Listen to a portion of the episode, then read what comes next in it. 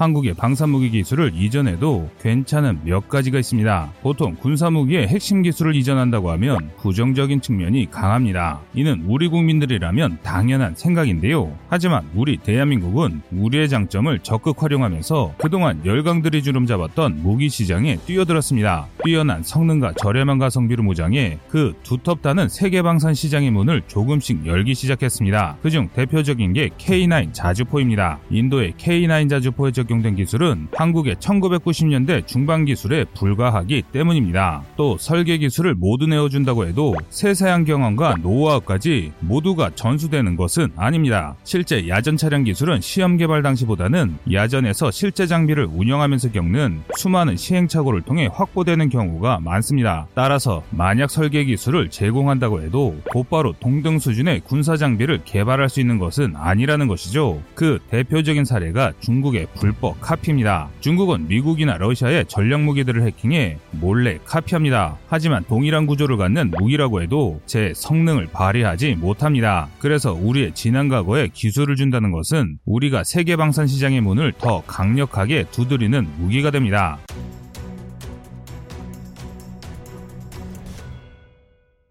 이뿐만 아니라 자주포는 발사 시 엄청난 가스 압력과 주퇴력 그리고 기동 시 발생하는 엄청난 기동 충격에 노출됩니다. 그러므로 포신 체계, 주퇴, 복좌기 체계, 자주포, 동체 구조강, HSU 현수 장치, 궤도, 엔진 등의 핵심 부품을 제대로 납품할 수 있는 인도 업체는 없습니다. 이 때문에 인도의 낙후된 제조 기반과 품질 보증 능력에 비춰볼 때 제대로 된 자주포를 생산하기 어렵다는 것이 관련 업계의 의견입니다. 이뿐만이 아닙니다. 인도도 자국의 기술력과 부품 산업 산업 기반이 취약하다는 한계를 잘 알고 있기 때문에 핵심 부품 대부분은 한국에서 수입해 적용하고 있습니다. 또 낮은 기술력이 요구되는 부품도 실제 인도에서 조달된 부품을 사용하고는 있지만 이마저도 인도는 한국의 도움을 요청하고 있는 실정입니다. 세계 군 관계자들은 인도 국방부가 70억 달러를 투입해 AIP 추진기관과 수직 발사대를 갖춘 3,000톤급 재래식 잠수함 6척을 건조하는 P-75I 사업도 K9 자주포 사례처럼 진행될 것으로 전망하고 있습니다. 따라서 한국 업체 접근법도 과거와 유사할 전망인데요. 앞에서 언급한 것처럼 해외 잠수함 사업자는 핵심적인 설계 기술을 모두 전수해야 합니다. 아직 비율은 정해지지 않았지만 인도 내부에서 상당수의 부품을 생산해 공급해야만 합니다. 다행히 한국 방산 기업은 K9 자주포 사업을 통해 인도 현지 시장에 대해 상당히 배울 수 있었는데요. 그래서 한국의 대우조선해양도 현재 K9 자주포에 적용되었던 비슷한 방식을 통해 65%의 현지화율을 만족시키겠다는 계획입니다. 인도방위 사업청과 인도 해군도 이런 현실적 한계를 잘 알고 있기에 자국과 사업 수행 경험에 성공한 한국 업체를 선호할 수밖에 없다는 분석입니다. 현재 한국은 장보고 3급 건조 사업을 시작하면서 단순히 잠수함을 국산화하는 것을 넘어 거의 모든 구성 부품을 국내에서 개발 및 생산하는 정책을 밀어붙였습니다. 그 결과 장보고 3급은 국산화가 현실적으로 불가능해 독일 MT유사의 디젤 엔진과 잠망경, 레이더, 전자전 시스템 정도를 제외하고는 거의 모든 잠수함의 구성품을 국산화하는 만는데 성공했습니다. 주요 국산화 품목을 열거해보면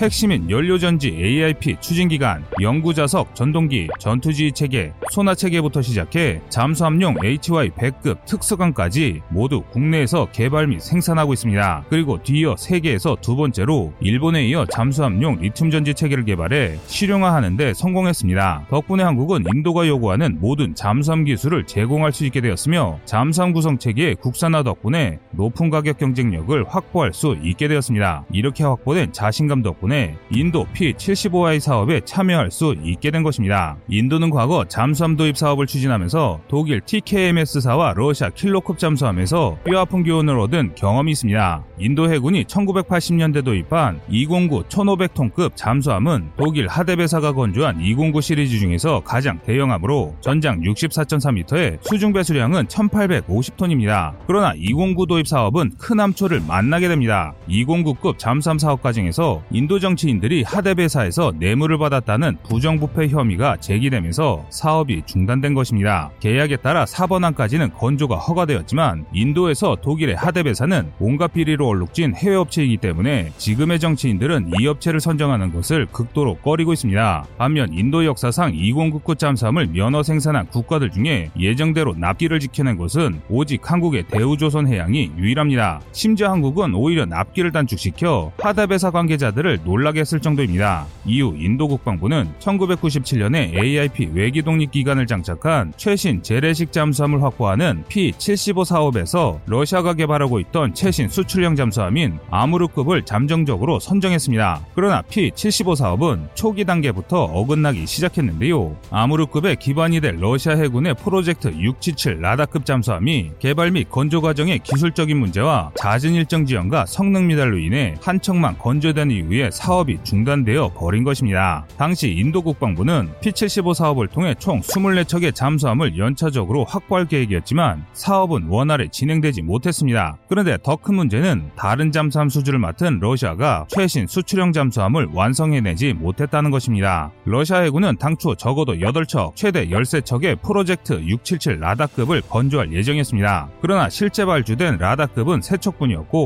그나마 초도함인 상트 베테르부르크 함만이 진수되었습니다. 러시아는 라다급 건조를 통해 기술을 확보한 이후 이를 기반으로 수출형 아무르급을 건조할 계획이었는데 이것이 기초부터 흔들렸던 것입니다. 그런데 인도의 불행은 계속 이어졌습니다.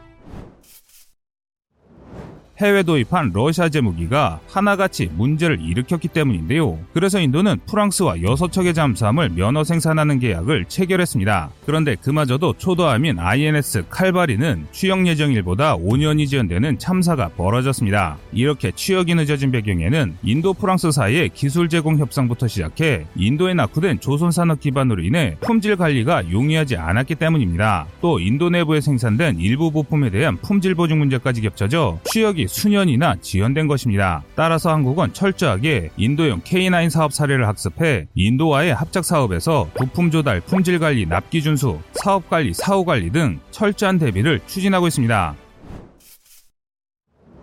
2010년 2월 인도는 창정비를 위해 항구로 들어온 킬로급 S-63 신두락사함이 도크에서 수리 도중에 폭발해 두 명의 다이버들이 사망하는 사고가 발생했습니다. 원인은 납 배터리 사용으로 인해 축적된 수소가스가 폭발해 일어난 것으로 추정하고 있습니다. 이후 러시아 킬로급 잠수함은 일명 사고 제조기라 불러도 무방할 정도로 사고를 이어갑니다. 2011년 두 척의 킬로급 잠수함 충돌 사고, 2013년 8월 어뢰실에서 대규모 폭발 사고, 2013년 1월 입항하다가 좌초하는 사고, 2014년 2월 전기 누전으로 추정되는 대규모 화재 사고, 2013년 2차 화재 사고까지 발생하자 인도 해군 참모총장이 사임하게 됩니다. 결국 인도 해군이 도입한 10척의 킬로급 잠수함 중 3척에서 폭발 사고와 화재 사고가 있었으며 이 중 어뢰실 폭발 사고가 발생한 S-63 신두락샥함은 복구되지 못하고 퇴역 처리되었습니다. 그래서 인도는 러시아제 잠수함의 신뢰성과 안전 체계에 대해 상당히 회의적인 시각을 보이고 있습니다. 즉 경쟁업체로 나선 프랑스 나발그룹과 독일 TKMS사는 수년이나 지연되는 납기 지연 문제가 발생했고 러시아는 총체적 안정성과 신뢰성 문제로 경쟁 입찰에서 낙마할 가능성이 높습니다. 결국 인도 해군의 희망 선택지는 스페인 나반티아와 한국의 대우조선 해양으로 압축이 됩니다. 그런데 과거 인도 국방부는 한국 방산업체들의 사업 관리 능력과 납기 준수에 탄복한 경험이 있습니다. 반면 스페인 나반티아는 아직 검증이 되지 않았다는 치명적인 약점이 있습니다.